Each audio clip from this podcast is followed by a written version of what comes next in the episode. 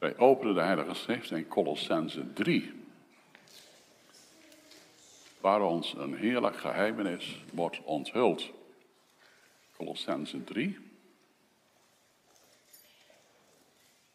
In het voorafgaande gedeelte heeft de apostel gefulmineerd, keer gegaan bijna, tegen allerlei dwaasheid van menselijke bepalingen. Dat was een hobby voor veel gemeenteleden in Colosse. Om zich bezig te houden, niet met het woord en met de Heer Jezus Christus zelf, maar met allerlei uh, filosofische en ook schijnbaar theologische gedachten, spinsels, waar ze over discussieerden en debatteerden. En Paulus zegt, weg ermee. En dan vervolgt hij, als u nu met Christus opgewekt bent, zoek dan de dingen die boven zijn. Waar Christus is, die aan de rechterhand van God zit. Bedenk de dingen die boven zijn en niet die op de aarde zijn. Want u bent gestorven. En uw leven is met Christus verborgen in God. Wanneer Christus geopenbaard zal worden, die ons leven is, dan zult u ook met hem geopenbaard worden in heerlijkheid. Dus let op het verschil. In vers 3 verborgen, in vers 4 geopenbaard.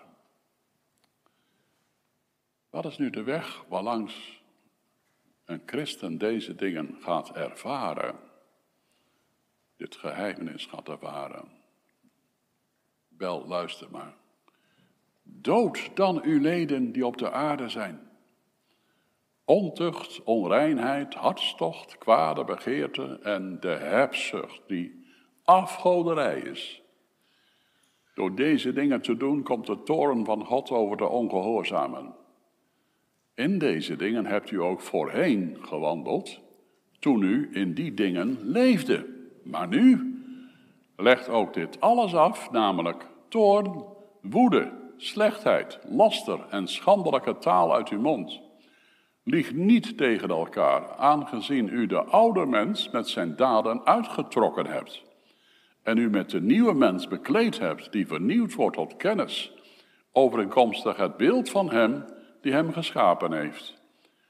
Daarbij is niet, van, is niet Griek en Jood van belang, besnedere en onbesnedere, barbaar en skiet, slaaf en vrije, maar Christus is alles en in allen. Bekleed u dan als uitverkorenen van God, heiligen en geliefden, met innige gevoelens van ontferming, vriendelijkheid, nederigheid, zachtmoedigheid, geduld. Verdraag elkaar en vergeef de een de andere als iemand tegen iemand anders een klacht heeft. Zoals ook Christus u vergeven heeft, zo moet ook u doen. En doe boven dit alles de liefde aan, die de band van de volmaaktheid is. En laat de vrede van God heersen in uw harten, waartoe, u ook in één lichaam geroepen bent. En wees dankbaar. Laat het woord van Christus een rijke mate in u wonen, in alle wijsheid. Onderwijs elkaar en wijs elkaar terecht met psalmen, lofzangen en geestelijke liederen. Zing voor de Heere met dank in uw hart. En dan komt de gulden regel. En alles wat u doet met woorden of met daden, doet dat alles in de naam van de Heer Jezus, terwijl u God en de Vader dankt door Hem. Tot zover de schriftlezing. De kerntekst is vers 3, want u heeft het vast wel eens gehoord dat in de oude kerk, de kerk van de eerste eeuwen, de dienst begon met een aanroep van de voorganger en daarna een antwoord van de gemeente. En in die aanroep werd op een gegeven moment door de voorganger gezegd, Sursum corda. Dat betekent, verheft uw harten omhoog. En dat was toch werkelijk, hè? De gemeente antwoordde dan met ook iets te zeggen. De gemeente moest een antwoord geven op die oproep van de voorganger. Habemus ad dominum. Zo klonk het uit de gemeente. Wij hebben onze harten tot de Heere verheven. Het was niet zo dat toen de voorganger zei, verheft uw harten tot God, dat de mensen konden denken, daar moet ik maar veel om bidden. Of dat zou ik eens moeten gaan doen, ja. Of dat zou ik meer moeten doen als nu. Nee, ze moesten antwoorden, wij hebben nu onze harten tot God verheven. Er was geen plaats voor leidelijkheid in die tijd. Dat heeft zich pas veel later ontwikkeld. Er kwam een responsie, een antwoord vanuit de gemeente, wat er niet om loog.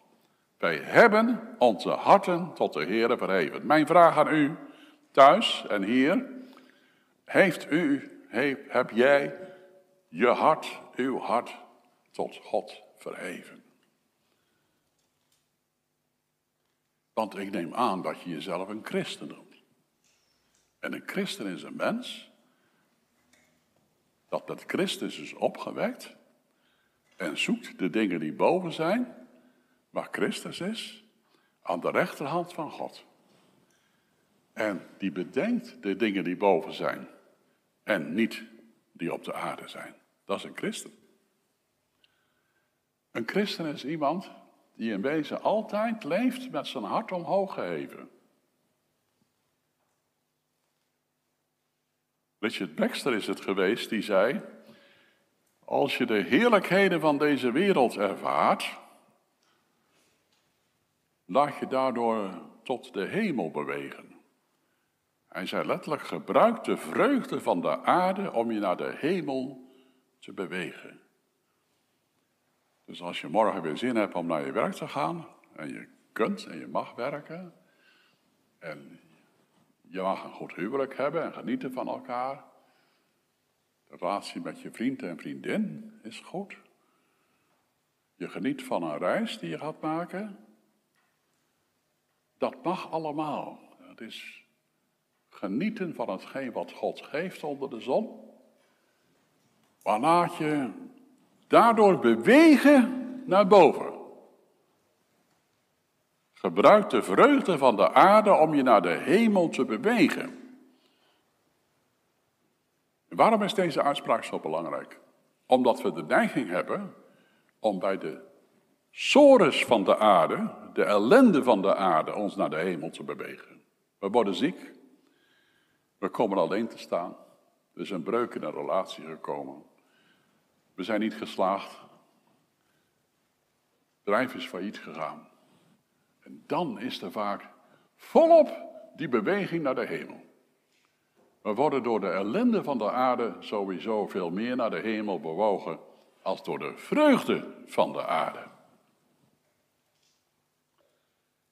Hoe leer je nu om dit in praktijk te brengen?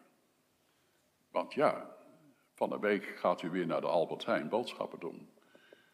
En je gaat weer die vergadering al dan niet nog digitaal bijwonen voor je werk of voor de kerk. Het leven gaat door. Hoe is dat nu eigenlijk in de praktijk? De drukke, vaak stressvolle praktijk van elke dag. Wel, voorwaarden om deze dingen te kunnen ervaren, dus het bedenken van de dingen die boven zijn, het zoeken naar de dingen die boven zijn, het van de dingen die we hier zien en van genieten ons laten bewegen om omhoog te gaan. Voorwaarde daarvoor is dat je met Christus bent gekruisigd en met Christus bent opgestaan. In wezen kun je ook zeggen dat is de reden dat je een christen mag noemen. Je bent met Christus gekruisigd en met Christus opgestaan. En dat is niet zo eenvoudig om dat goed in het vizier te krijgen, om dat te vatten. Ik vond van de week een uitleg van Robert Murray McShane die me erg aansprak. Toen dacht ik, zo zeg je het waarschijnlijk op zijn eenvoudigst. McShane, McShane, u weet het, hè, die Schotse prediker die zo jong stierf en zoveel zegen heeft gehad op zijn prediking. Hij zegt in 2 Korinthe 5, vers 21, staat, dat God Jezus tot zonde gemaakt heeft. Alsof hij van het hoofd tot de voeten toe één en al zonde was. God beschouwde Abrahams leugens, Davids overspel en Manassas woorden als Jezus zonde. We gaan de dingen bedenken die boven zijn, waar Christus is, zitten ter rechterhand van God de Vader. En we verwonderen ons over Hem, die vereenzelvigd werd met de moorden van Manasse, de leugens van Abraham, het overspel en de moord van David. Wat is nu met Christus sterven? Dat je gelooft dat Christus zich over heeft vereenzelvigd met dat vuile gelieg van jou. En dat gemene ellebogenwerk. En die jaloezie. En die overspelige gedachten. En dat gesurf op porno-sites. Met Christus sterven betekent dat je deze zonde diep betreurt. Maar ik kan ze alleen maar diep betreuren als ik besef wat het hem gekost heeft. Hij liet zich met deze zonde vereenzelvigen. Alsof hij het zelf gedaan had.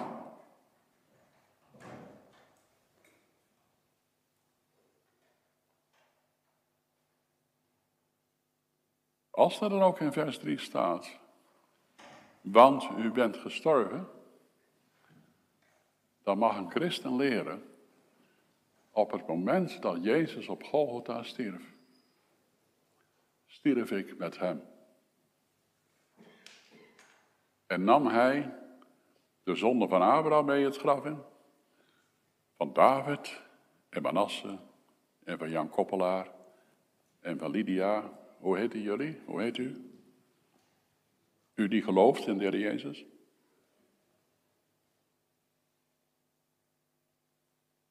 Vandaar dat Koolbrugge kan zeggen, wij worden op Golgotha bekeerd. En toen die jongen tegen de tent-evangelist begon te praten. Meneer, ik ben te laat. Ik heb de trein niet gehaald en ik heb uw toespraak niet gehoord. Toen zei die tent-evangelist tegen hem, je bent niet te laat. Want 2000 jaar geleden is het al gebeurd, jongen. Is Christus voor jou het kruis aan, aan het kruis gegaan. En voor jou opgestaan.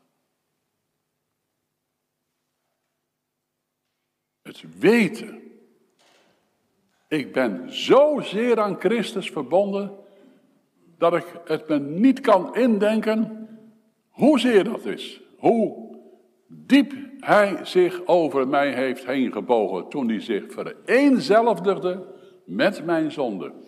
Toen mijn zonden de zijne werden.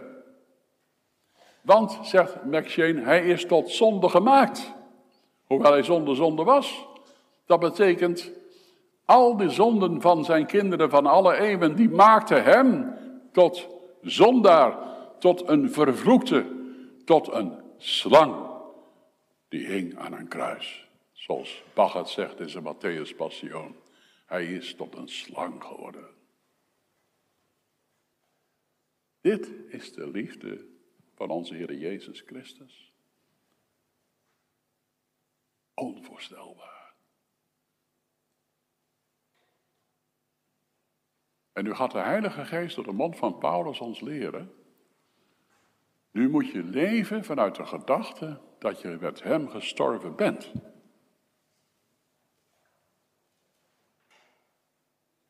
Want als je dat niet doet, dan verlies je de strijd tegen de duivel, de wereld en je eigen vlees. Elke keer weer. Als je met Hem gestorven bent, dan, dan kun je je leden gaan doden die op de aarde zijn. Welke zijn ontucht, onreinheid, hartstocht, kwade begeerte, hebzucht. Opmerkelijk, hè, de seksuele zonden gaan voorop. En daarna de mammon, de geldzucht, de hebzucht. En dit is afgoderij. Ze zeggen wel eens tegen jullie, ja, afgoden zijn er niet meer, hè. Ja hoor, die zijn er nog zat. En dan noem je dit rijtje maar op. Ook een kind van God is niet gevrijwaard van aanvechtingen van de Satan, van zijn eigen vlees en vanuit de wereld tot deze zonde. En ook een kind van God kan daardoor zozeer ontmoedigd raken dat hij depressief wordt en hulp nodig hebt van een gespecialiseerde arts. Ja, zeker, dat kan. Maar het neemt niet weg dat datzelfde kind van God op een gegeven moment zal ervaren hoe de werkelijkheid in elkaar zit. Want de Heilige Geest laat ons niet los.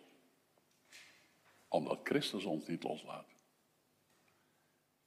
En de Heilige Geest gaat ons leren, u bent gestorven en uw leven is met Christus verborgen in God.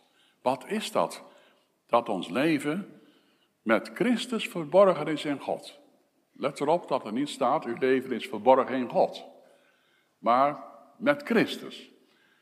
Christus vereenzelvde zich met ons aan het kruis van Golgotha. Maar ook in zijn opstanding uit de doden.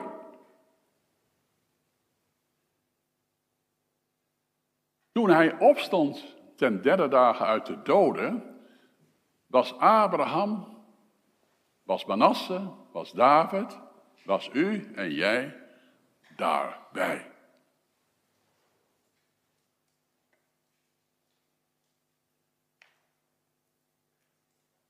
Christus kan nooit iets doen zonder zijn kinderen. Christus wil niet leven, niet regeren zonder zijn kinderen. Met is het sleutelwoordje voor elke christen. Heren, u kunt zonder mij niet leven. U kunt zonder mij niets doen. En ik mag zeggen, ik ben met Christus gekruisigd. Ik ben met Christus opgestaan. Ik ben met Christus naar de hemel gevaren.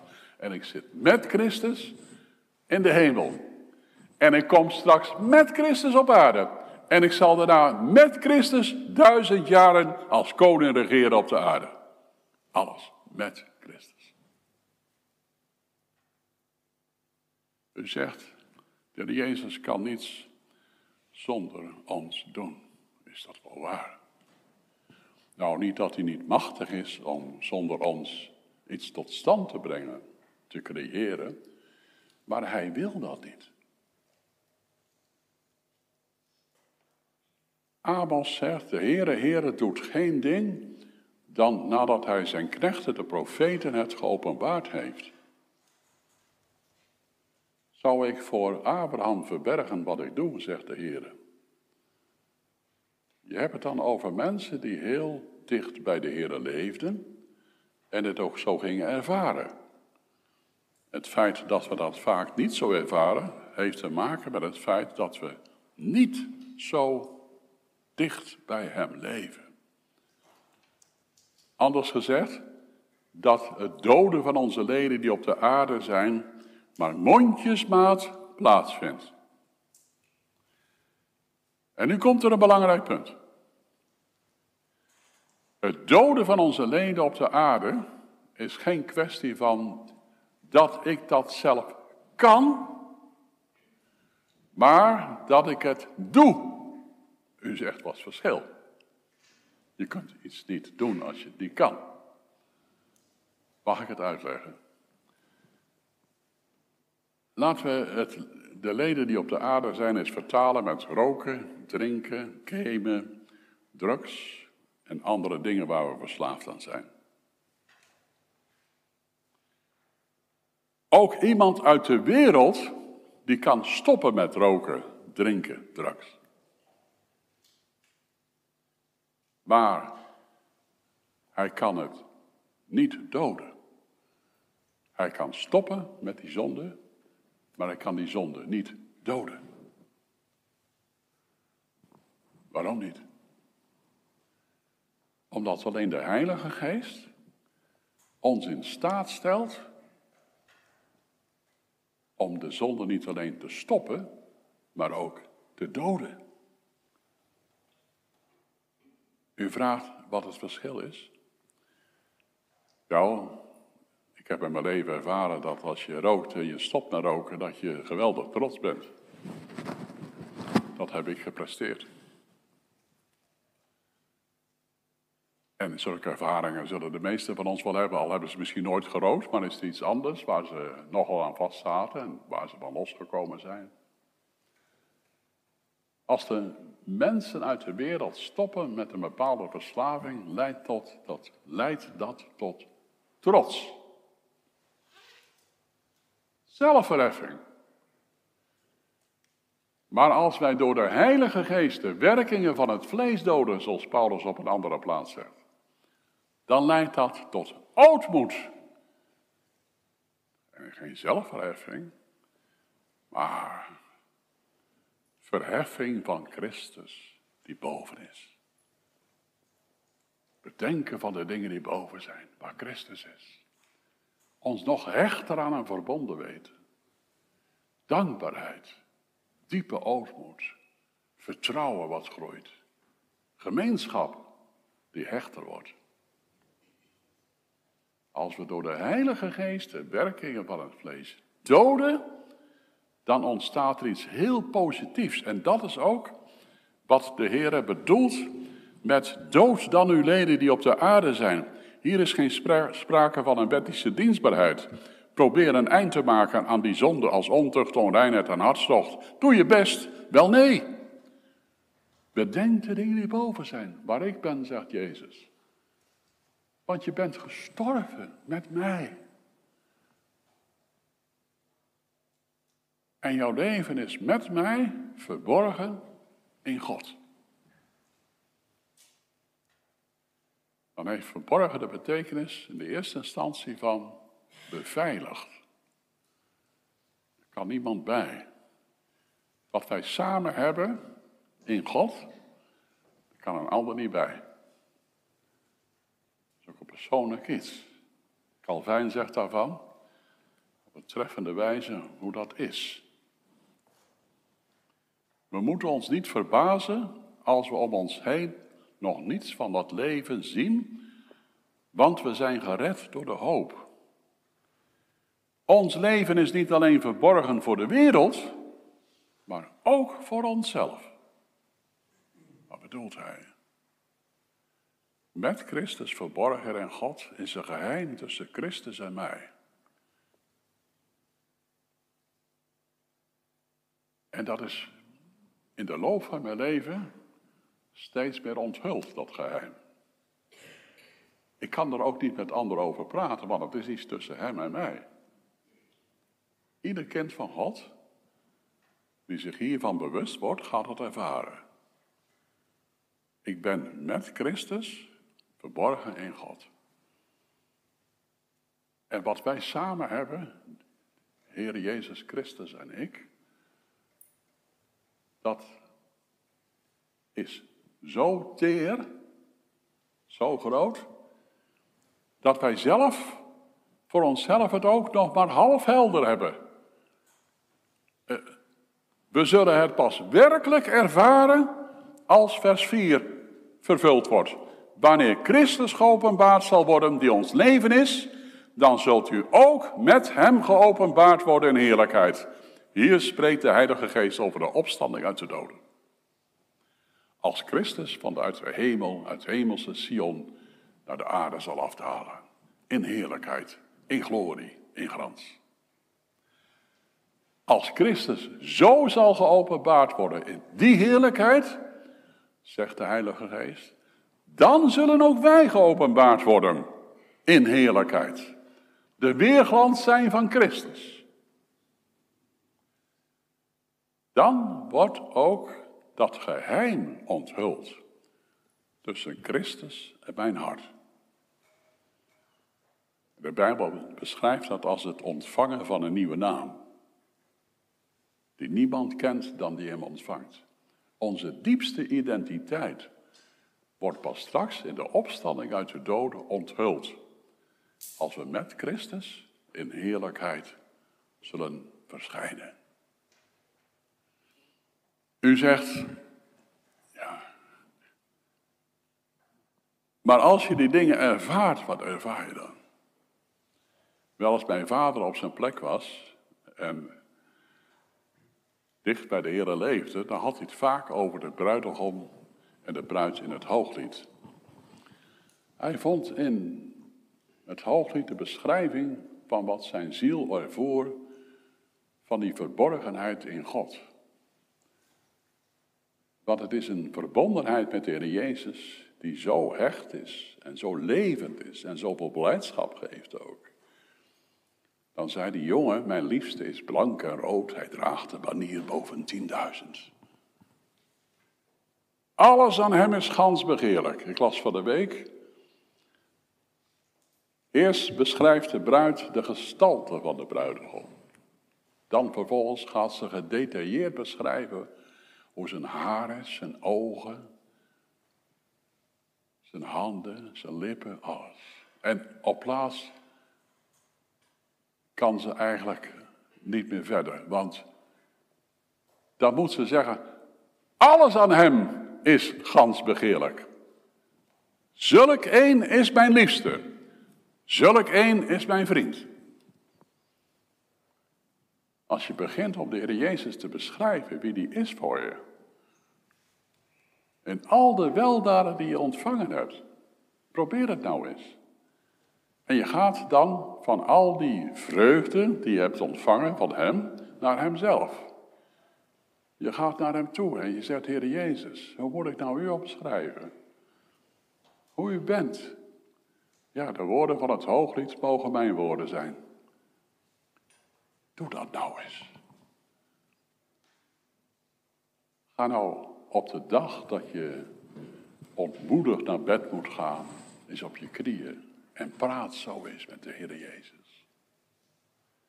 En zeg, Heer, ik dank u dat ik mag weten dat mijn leven met u samen verborgen is in God. En ik heb u lief, want u heeft mij lief gehad. Alles aan u is gans begeerlijk. En dat zeg ik nadrukkelijk, Heer Jezus, omdat ik juist zo ontmoedigend ervaar hoe alles aan mij niet begeerlijk is. En ik soms denk, heren, kunt u nog wel rekening met mij houden, met mijn zondige aard en mijn zondige gedachten, woorden en werken. U weet hoe ik het haat. En toch, het kwade wat ik niet wilde, doe ik. Niets aan mij is begeerlijk, Heer Jezus, maar alles aan u is toch begeerlijk? Als je nou toch boven bent bij de Heer Jezus, moet je eens om je heen kijken. Een wolk van getuigen. Miljoenen christenen en Joodse mensen van het Oude Testament, zeg maar, die ons zijn voorgegaan. Een wolk van getuigen. Ryle die zegt, de Engelse schrijver Ryle, zij bemoedigen ons. Ze zeggen tegen ons, wij hebben dezelfde verzoekingen als jullie gehad. We hebben dezelfde pijn gehad, de eenzaamheid doorleefd. Wij hebben zo, zo op dezelfde wijze als jullie gestreden, geleden. Ga door, volhard, want je ziet in ons dat er een einde komt aan de strijd. Dat als een kroon wacht naar de krijg. Als je nou toch boven bent, kijk eens om je heen. Naar die wolk van getuigen. En bedenk dat je straks zal spreken. Als op de bruiloft des lands in Jeruzalem na de wederkomst van Christus, Jezaja 25 in vervulling gaat, en je met Abraham zult kunnen spreken. Want We zullen aanzitten met Abraham, Isaac en Jacob. Bedenk wat het zal zijn straks als je kunt delen in. Hoe heeft u dat nu ervaren? Dat doden van uw leden die op de aarde zijn. En met, het, met Christus opstaan in een nieuw leven. Er zijn verschillende oudvaders, zoals Brakel en Jonathan Edwards, die zeggen: We zullen met elkaar straks al die dingen met de Heer met elkaar bespreken in de hemel. En ik denk dat ze gelijk hebben. Wat zal dat heerlijk zijn om dan alle bevinding te mogen delen die God ons deed ondervinden.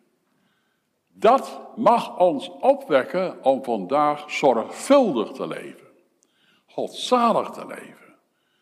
Deze wereld en haar begeerlijkheid minder te achten dan de heerlijkheid van Koning Jezus. Want u bent gestorven en uw leven is verborgen in God. U zei straks, dominee, het is niet een wettische dienstbaarheid. Het is niet zo dat, je, dat de Heer van ons verwacht. Dood aan uw leden die op de aarde zijn, ga er nou eens voor zitten en doe je best. Dat is het niet. Maar aan de andere kant zult u er ook op tegen zijn, u een beetje kennend, om te zeggen, je moet dat maar aan de Heer overlaten, bid er maar veel om en het komt goed. Dat is ook uw standpunt niet. Ik, nee, nee, dat is ook mijn standpunt niet. Wat is mijn standpunt dan wel? Nou, misschien mag ik weer Robert Murray McShane te hulp roepen om het te verwoorden. Die zegt: Sommige mensen praten als christen, maar ze doen niets voor Christus. Het hart van Lydia werd niet geopend toen ze lag te slapen. Wat wil hij hiermee zeggen? Er staat in Handelingen 16 dat God het hart van Lydia opende zodat ze acht nam op hetgeen door Paulus gezegd werd. Dus God deed iets, God opende haar hart. En Lydia, deed ook iets. Ze nam acht, oftewel, ze dronk het in. Vanuit de grondtekst mag je zelfs zeggen, ze eigende zich toe wat Paulus zei. Dus God werkt en Lydia werkte. Dan zegt Murray McShane, haar hart werd niet geopend toen ze lag te slapen. Wij moeten alert zijn. Want we leven in een wereld die zich haast naar de ondergang. En te midden van mensen om ons heen die zich haasten naar hun eigen veroordeling. Wij zijn strak als de grote verdrukking begint, lieve mensen. De enigen in de wereld die nog hoop kunnen bieden aan de mensheid. We zijn de enigen die straks tegen een wanhopige buren kunnen zeggen: Luister nou eens, buurman. Mag ik jou vertellen waar het nou heen gaat? Je denkt dat het allemaal uitloopt op een groot fiasco in de apocalypse van de eindtijd. En dat is ook zo wat deze wereld en haar begeerlijkheid betreft. Maar Jezus komt. Jezus, die vandaag jouw heiland en redder is. En wat er gaat gebeuren, staat in dit boek. Met name het laatste Bijbelboek van deze Bijbel. Wij moeten alert zijn. Wakker. Jezus zegt niet voor niks van de kerk van de eindtijd. Waak dan. Wederom zeg ik u, waakt.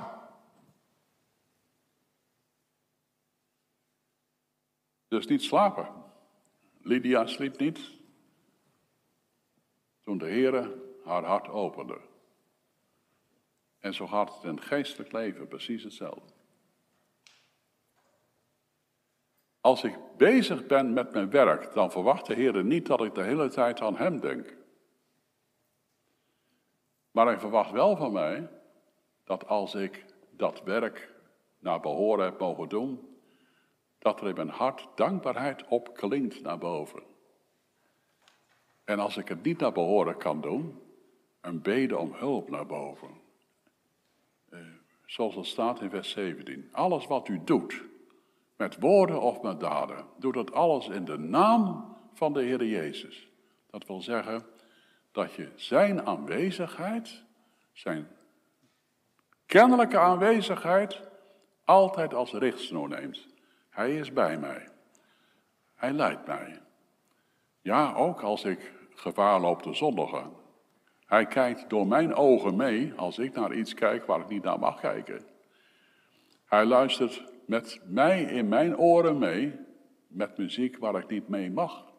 Eigenlijk niet meer mee naar mag luisteren. Want ik ben immers gestorven voor de wereld. En mijn leven is verborgen in God. Dus alles wat u met woorden of daden doet, doet dat alles in de naam van de Heer Jezus Christus. Aan de ene kant vraagt God niet dat wij vanuit een wettisch, uh, wettische aandrift de zonde te lijf gaan. Aan de andere kant zeker ook niet dat we ons leidelijk opstellen. Maar wat verwacht de Heer dan van ons? 1 Timotheus 6, vers 12. Strijd de goede strijd des geloofs. Grijp naar het eeuwige leven. Bevel. Strijd. Grijp. 1 vers 6. Doet aan de gehele wapenrusting van God. Dus je moet iets doen terwijl je niks kan doen. En dat maakt je zo klein, zo teer afhankelijk van de Heilige Geest. Heren, u zegt, strijd de goede strijd geloofs. Dat wil, dat zal ik doen. Ik zoek de zegen bij u, o des Heren, bron van troost en licht. En dan moet je eens afwachten wat er gebeurt. Dan ontdek je dat hij het roer overneemt. Je levert je uit aan de Heer. En je beleeft, zonder hem kan ik niets doen. Maar hij wil ook dat ik iets doe. Want hij wil met ons samen zijn. Hij wil met ons delen. Hij wil niet dat we robots zijn, maar dat we hem vrijwillig en met liefde dienen. En daarin groeien in blijdschap, in vrede.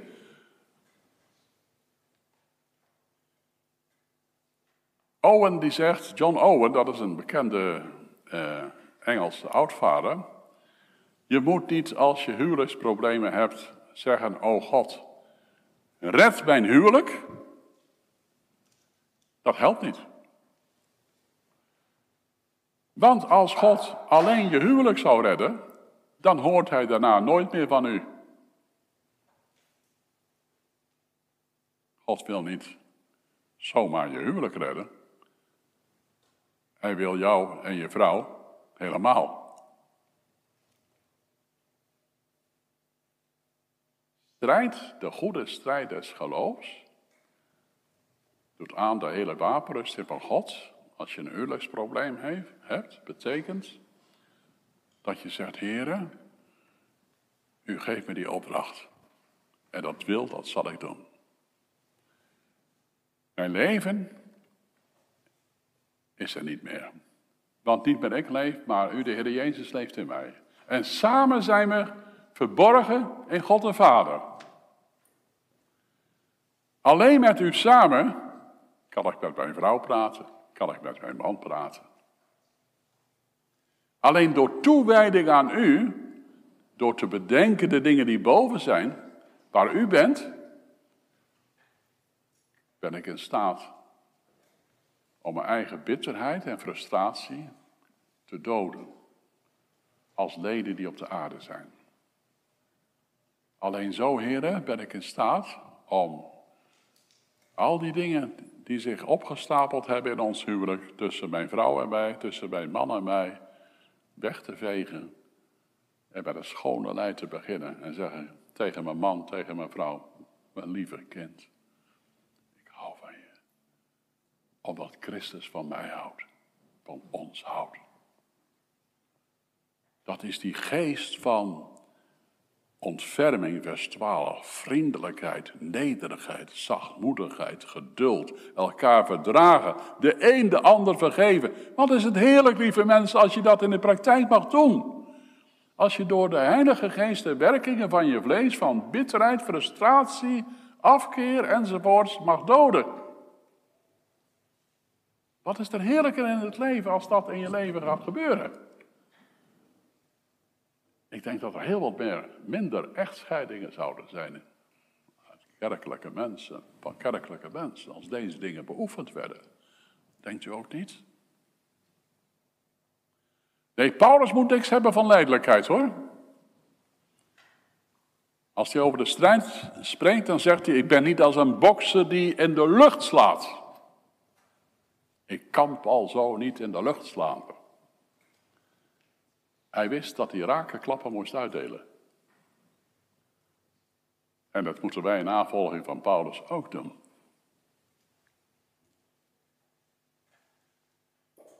Ja, als je dat nou zo zegt, dominee, dan blijf je toch een beetje met dat ongemakkelijke. Wat ik altijd heb horen in de kerk als een predikant dit ter sprake brengt, dat wij iets moeten doen en God iets moet doen. En de een zegt, die legt voor alle nadruk vooral op God moeten doen en de ander die legt de nadruk weer op ons menselijke. Eh, ik vind dat toch zo moeilijk.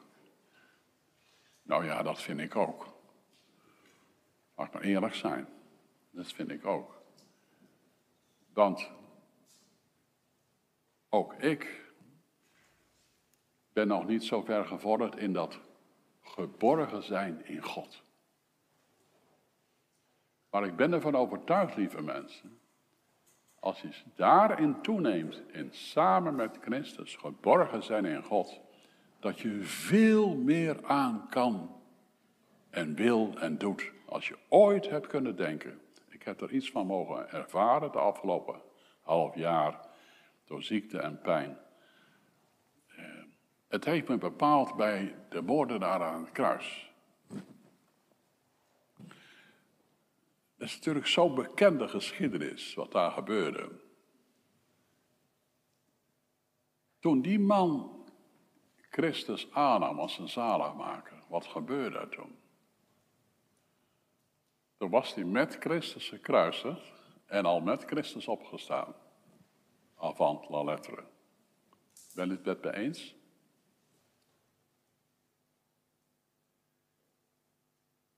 Toen is dat verborgen zijn met Christus in God begonnen.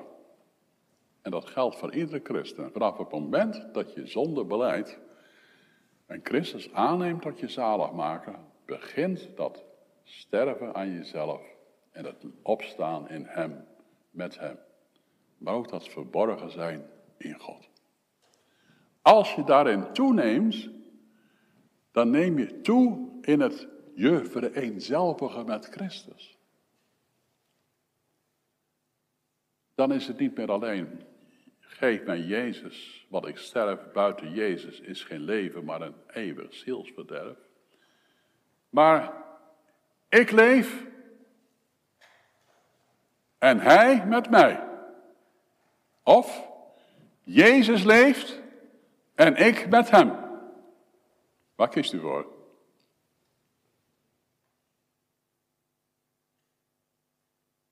Als dat toeneemt, dat samen met Christus verborgen zijn in God, dan is zijn leven ook ons leven aan het worden. En ons leven zijn leven. De Bijbel heeft op allerlei fronten ons dat proberen duidelijk te maken. De wijnstokken en de ranken, die zijn zo met elkaar verbonden. Eén ehm, plant met Christus, zegt eh, Paulus in Romeinen 6. Dat is ook zo'n beeld om die hechte verbondenheid tussen Christus en zijn kinderen weer te geven. Paulus die zegt bij alles wat hij meemaakt, kan onmogelijk gescheiden worden van de liefde van God in Christus geopenbaard. Die hechte verbondenheid. Nou, die moordenaar aan het kruis. Toen hij hoorde, heden zult ge met mij in het paradijs zijn. Wat had hij daar toen aan? Hij heeft misschien nog twee of drie uur geleefd. In die twee of drie uur heeft hij alleen maar zinderende pijn ervaren. Een dermate ernstige pijn dat je nergens anders meer aan kunt denken. Zoals mensen die veel pijn lijden, maar al te goed weten. Het enige wat die man hoop gaf was het woord van Jezus naast hem. En te ervaren, doordat hij vertrouwd had op dat woord van Jezus, dat zijn leven met Christus verborgen was in God. Dood en helle deerden hem niet meer. Al was hij wanhopig van de pijn. Hij wist, Jezus leeft en ik met hem. Ook al zal hij straks sterven en zal ik sterven. De dood jaagt geen angst meer aan, want alles, alles is voldaan door hem. Mijn heiland, mijn liefste, mijn alles. Toen die man stierf, kwam hij met Christus samen in het paradijs. En wie ontmoette hij daar? De eerste mens die vermoord werd. Abel. Zal dat een ontbondelijke ontmoeting geweest zijn?